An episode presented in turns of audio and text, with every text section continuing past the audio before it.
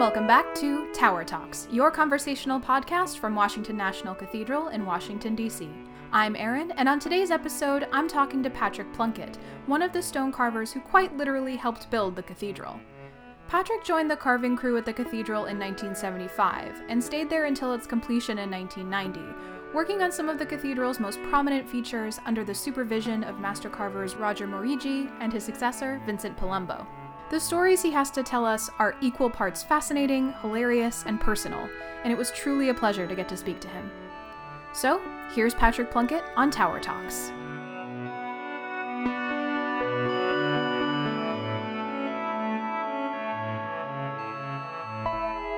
Thank you so much for taking the time to talk with me today. I'm very excited to get to know you a little bit. I actually just spoke with um, Jay Hall Carpenter in another interview yesterday, so I've been really enjoying getting this deep dive on stone carving and sculpting and that aspect of the cathedral sort of life.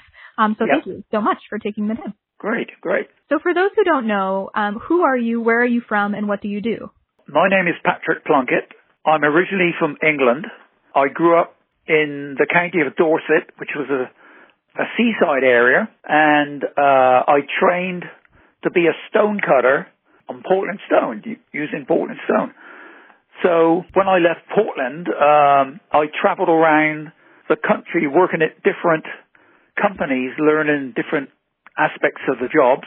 And in 75, no, in 74, I was in my sixth year at working on Salisbury Cathedral and the cathedral at the time asked us to do a public relations setup in the cloisters mm-hmm. where we had a couple of bankers set up and we were working the stones that were going to be used for the cloisters so the public could see us and stop and ask questions. And in the process, a group of young lads from St. Albans School just happened to wander through and they told me about this new cathedral that they were building in Washington. And I thought, wow, what a great thing to do, you know, mm-hmm. because during my second year of my apprenticeship, they asked people at the company if they would like to go to Australia and help work on Brisbane Cathedral. And I put my name down, but because I was only in the second year of my apprenticeship, they wouldn't allow me to go. So that was the end of that. So I don't know. I always said to myself, I would love to work in another country until I was 30. And then mm-hmm. I would come back and start up again. Mm-hmm. So I think I was like, I don't know, 28, 29 or something. So I just wrote a letter to the clerk of works of the cathedral in Washington asking more, telling them that I was a professional stonecutter and I specialized in restoration work on old historic buildings, mainly churches and cathedrals. And he wrote back saying, we're desperately looking for stone carvers. Would you be interested? And I just wrote back saying, yes, certainly, you know. Mm-hmm, absolutely. Well, yeah, well, at that time, I, I, I wouldn't have called myself a professional stone carver because all I was doing was repairing broken architectural details, mm. like flowers and faces and things mm. that hmm. were broken off over over centuries, if you like. Mm. And we got to do uh, the occasional finial crockets, that sort of thing, which is carving work. But I, at that time, I didn't call myself a carver. I was a, a restoration guy, you know.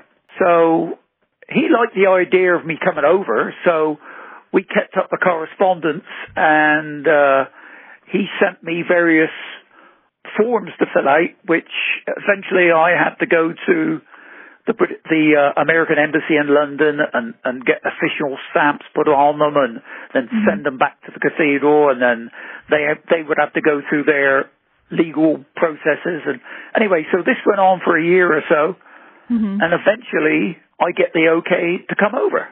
So that's how that's how it all got going. Mm. So I arrived in this country in May of '75. And here you still are. and here I still am, funny enough, yeah. I was only going to stay here for two and a half years and I was going to go back to England. But funny enough, it never worked out that way. And after the two and a half years, um, I was working on the West Front with Frank Zic, one of the old carvers, and I, I, I said to him one day, I said, I said, hey Frank, I said, two and a half years is up and no one's asked me to go home, you know. Mm-hmm. And he said, well, they, uh, they must want you to stay then. You want to go home? I said, no, I, I'd like to stay here and do some more work. And he said, well then, don't say anything then. don't make a point. yeah, so I didn't say anything, and I I just kept working. So that's how it all got going. That's so funny. What's kind of funny about that is that I know so many people in even my own sort of cohort age range who come to DC for work and they were like, I'm going to be here for a year. I'm going to be here for a six month contract. And here we all still are five, ten years later. Yeah, um, yeah. So it's just sort of been that way through the ages, I guess. right, right. So, for those who don't know, could you explain the differences between a stone cutter or a stone carver versus a sculptor or somebody who's doing the sculpting work? A stone carver is somebody that works normally, I'm reciting as in somebody that works at the cathedral, okay? The way mm-hmm. things used to be at the cathedral. So back in those days, the carvers normally worked from a plaster model mm-hmm. that was made by a sculptor, like Jay mm-hmm. Carpenter, and then they would give that to the stone carver and he would reproduce it into mm-hmm. the stone. So he'd carve mm-hmm. the stone as the model was. Now sometimes the plaster model was full size and if it was full size he could use a pointing machine to reproduce it. That's how most of the work was done. If it was any other size, half size, smaller, larger, whatever, then he would normally use calipers or just use his eye to lay lay the stone out and then gradually reduce it mm. until he got to the required design. The sculptor is the person who's given the idea either by the architect, clerk of works, or a committee or whatever. Uh, he comes up with a group of sketches. Uh, he presents that to the committee, let's say, and they decide what they like, and then he makes a maquette, presents that, and then from that maquette he makes a full size model in um, clay, and uh, then it's presented again, and any changes can still be made. And once everyone's agreed on the finished design, then that is cast into plaster and then the plaster is giving is given to the stone carver, mm-hmm. and then the stone carver reproduces that into the stone. That's how it that's how it used to be done at the cathedral. So, do you have a chance to sort of bring your own artistry to that process as well, or is it more that you are working off of you know an exact replication of what is handed to you? Well, back in those days, it was pretty more or less they give you the model, you copy the model, and you don't play around with it too much. On some things, there was a bit more freedom. You could you could do things. Mm-hmm. Um, the first job that I was given at the cathedral was the carved rosettes, little mm. tiny square flowers, and I did hundreds and hundreds of those things. you started off with a block of five, and then you just repeated them on the stones all day long. You know. Right. After a while, I said to the master carver, would it be okay to make up my own designs? And he said, well, as long as they conform to the square flower ideal, which was four points at a corner and a center, you could do whatever you like. So I came up with all sorts of things, you know, and I, I, it was great fun. I had a great time doing that. And then after that was done, then we'd go on to things like crockets, mm-hmm. and there were hundreds of crockets to carve.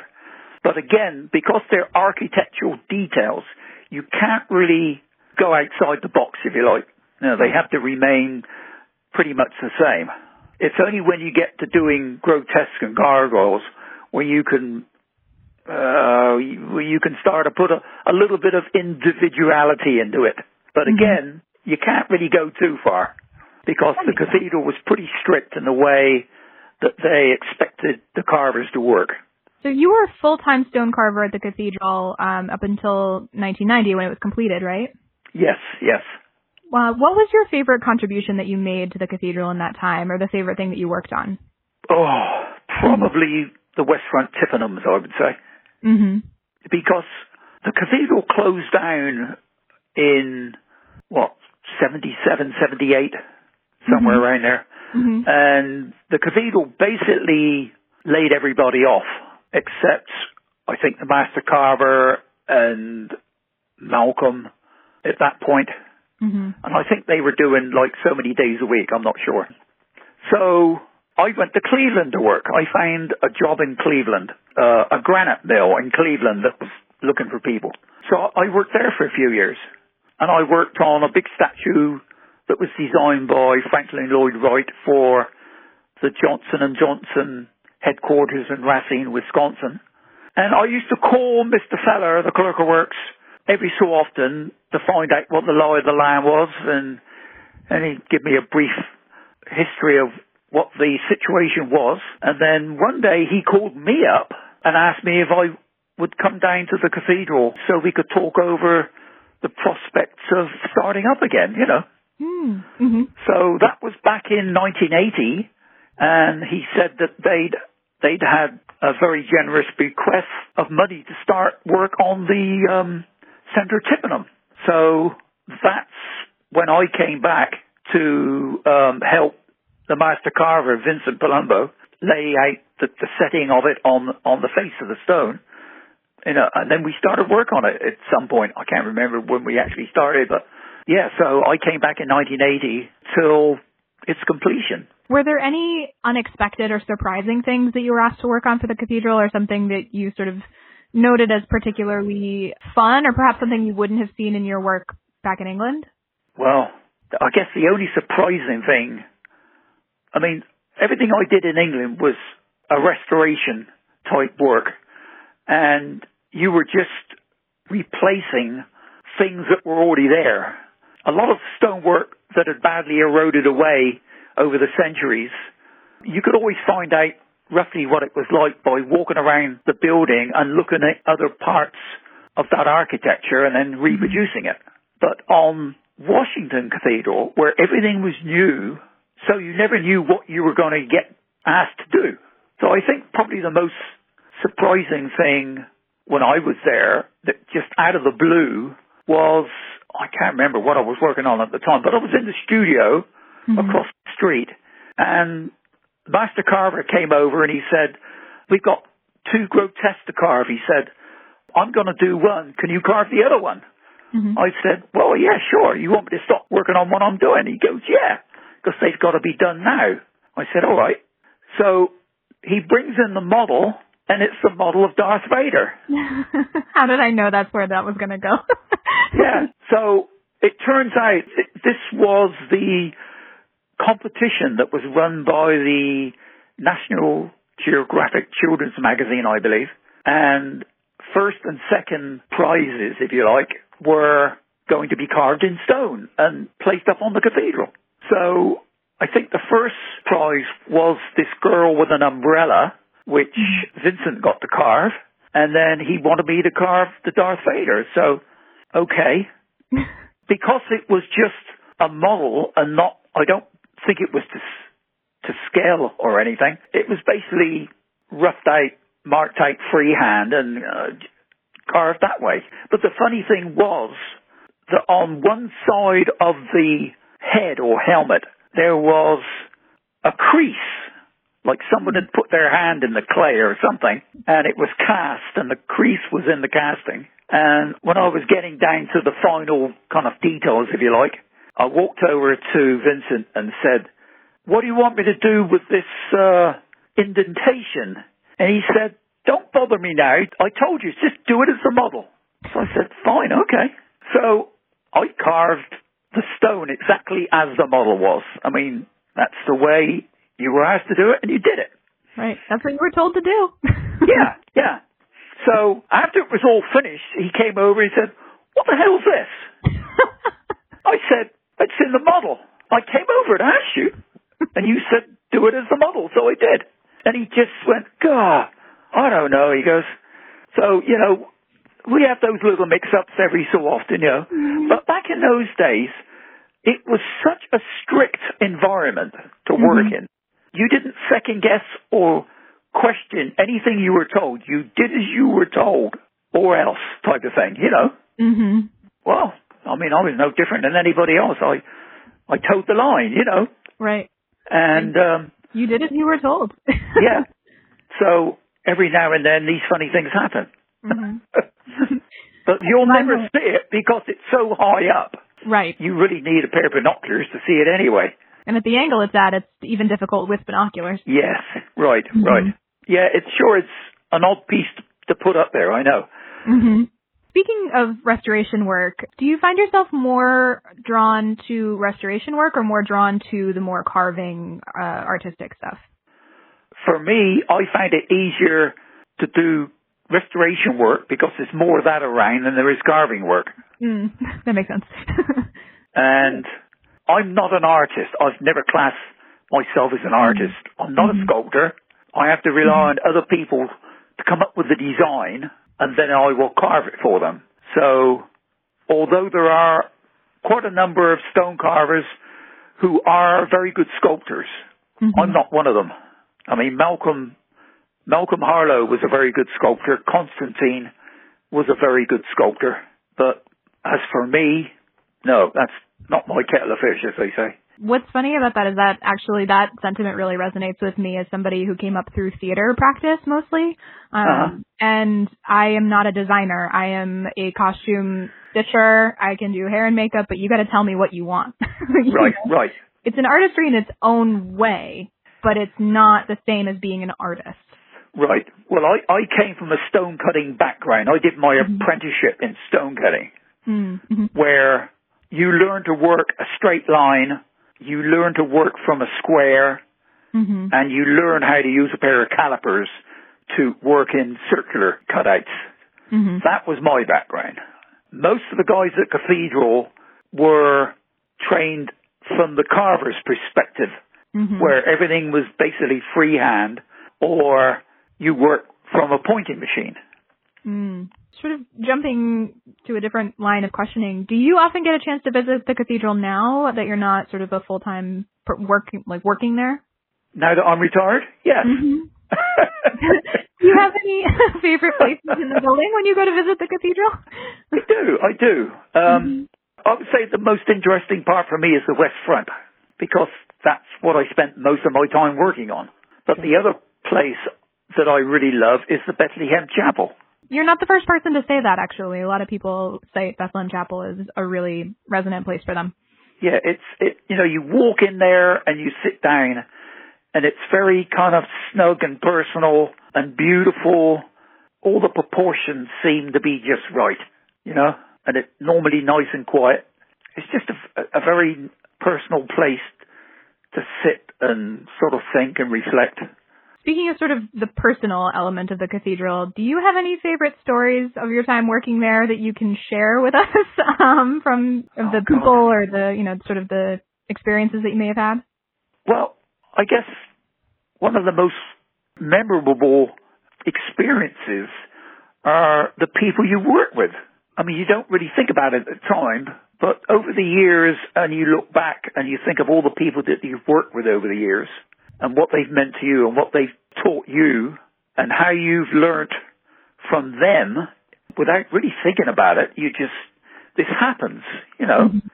People tell you things and you do it, and you use that on another job, and then this is how you progress, I guess. Mm-hmm. So um, that's one of the major things I think is, are the are the people that I've worked with over the years, which have been really a focus point. I think one thing I'm learning as I speak to more and more people who were part of the cathedral creation process is that there was a real like bond forged in that process that is hard to pinpoint. It's hard to put words on, but it seems like there was just this this energy around the creation of the cathedral that really bonded the people who were working on it in a very interesting way. And people have gone sort of their separate ways since, but it's been very fascinating Yeah, to hear yeah. those stories now with, you know, some distance from it and how people look back on it and reflect on it. Right, right, yeah. There was one story that Mhm. I don't really talk about very much.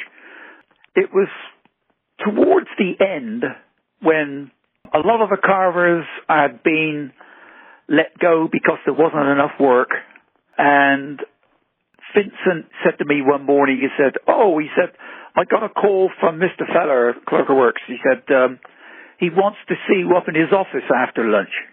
I said, oh, okay. I said, what's it about? He says, oh, I have no idea.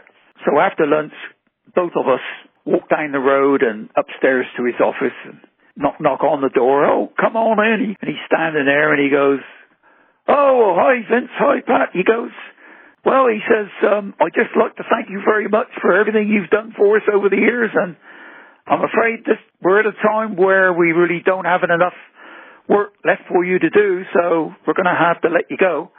And I looked at Vince and he looked at me. I said to Vince, I said, who's going to finish off cutting all those rolls back on the tower? And Mr. Feller goes, what's he talking about, Vince? And he goes, well, Mr. Feller, um, you know, when we had those problems with some of the stones on the West Towers where, like, every other stone was too big or too small, and the decision was made, just go ahead and set them in the tower and we're, we're sort out the problem later. Mm-hmm. He goes, yes. He goes, well, Pat's been up there trimming the stones in to make them look right. Mm-hmm. And he goes, well, why isn't somebody else doing that? Well, we tried everybody else, but they just take too long. And the reason that Pat could do it faster than anybody else is because, well, he was trained as a stone cutter. Mm-hmm. So there you go right there. So because I was trained as a stone cutter and I was familiar or used to cutting a straight line and then only using a straight edge when I was kind of almost finished, he kept me on. He kept me on for another year. Oh. Mm-hmm. Until I finished trimming all the stones on the towers, you know. You but saved yourself your job. yeah, it was a job that had to be done. I mean, I didn't particularly want to do it. Right. But um, they couldn't find anyone else that could do it as fast as me. So there you are. I was stuck with it, you see. that is funny. It's like, well, you bought yourself, uh, you know, another year or so of work. It sounds like, which isn't necessarily a bad thing. oh, there was one. There was a question you had there from Andy Bittner. Oh yeah. So Andy really wanted me to ask you about the story of how you came to carve two of the figures in Ex Nihilo. Nihilo? Uh-huh. Sure how to pronounce it, but he specifically asked me to ask you that story. yeah, yeah. So we were we were up there carving away, and Rick Hart he used to come around. I don't know, once a month or once every two weeks or whatever, and he just popped in and then and he says, "Well, how's it going?" Vince said, "Oh, it's coming along fine, thank you, Rick." You know and I'm up on sort of on the left hand side working away and uh, Rick says to Vince, he says, which one's Patrick gonna carve? Well, Vince had decided that he was gonna carve them all. He's gonna carve all the figures, right? And he stopped and he, he didn't say anything and, and he said, well, Rick, I'm not sure. He said, but, but I guess he can carve one of those up in the left, left hand side, mm-hmm. up near the top. So that's how I got to carve one of the figures on. I think I only carved one. I got to do the figure up on the top left, top left side. But I don't think Vince really wanted me to carve it. It was just that Rick Hart asked him. Mm-hmm. I, I didn't ask Rick, you know. He just just came out with it. And, and that's the way it was. And the other, uh, let me give you another interesting story mm-hmm. about uh, Rick Hart.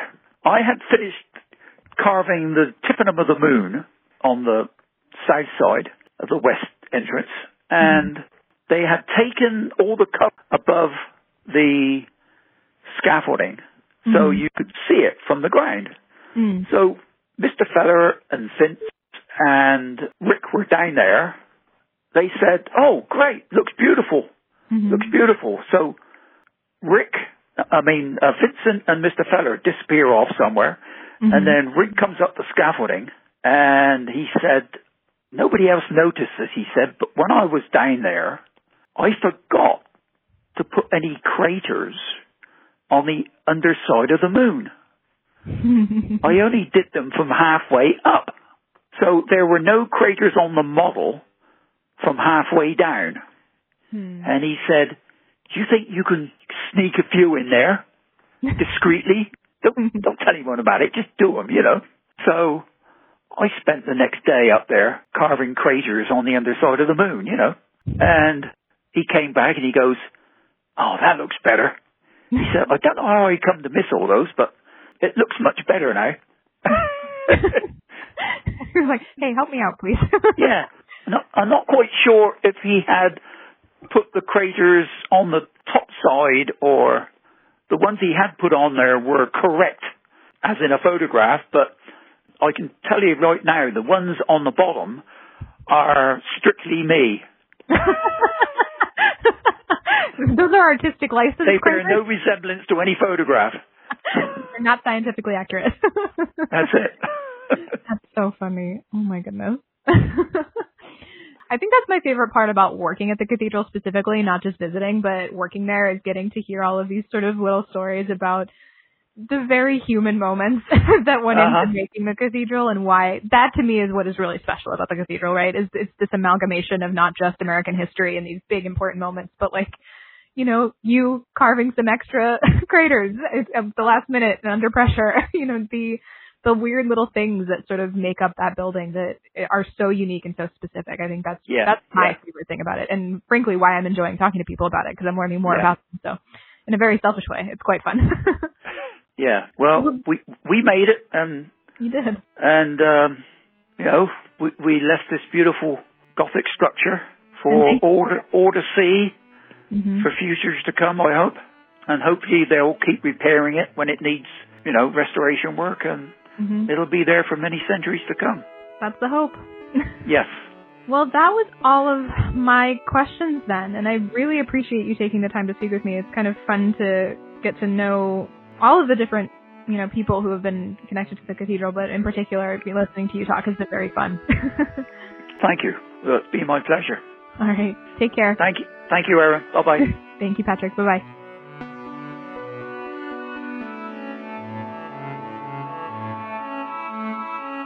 Thank you to Patrick for joining me on this episode of Tower Talks, and as always, thank you to you for listening. If you want to stay connected to the cathedral, check out our website, www.cathedral.org, or follow us on Facebook, Twitter, or Instagram. We hope this episode finds you safe and well, and we look forward to connecting with you again next week on Tower Talks.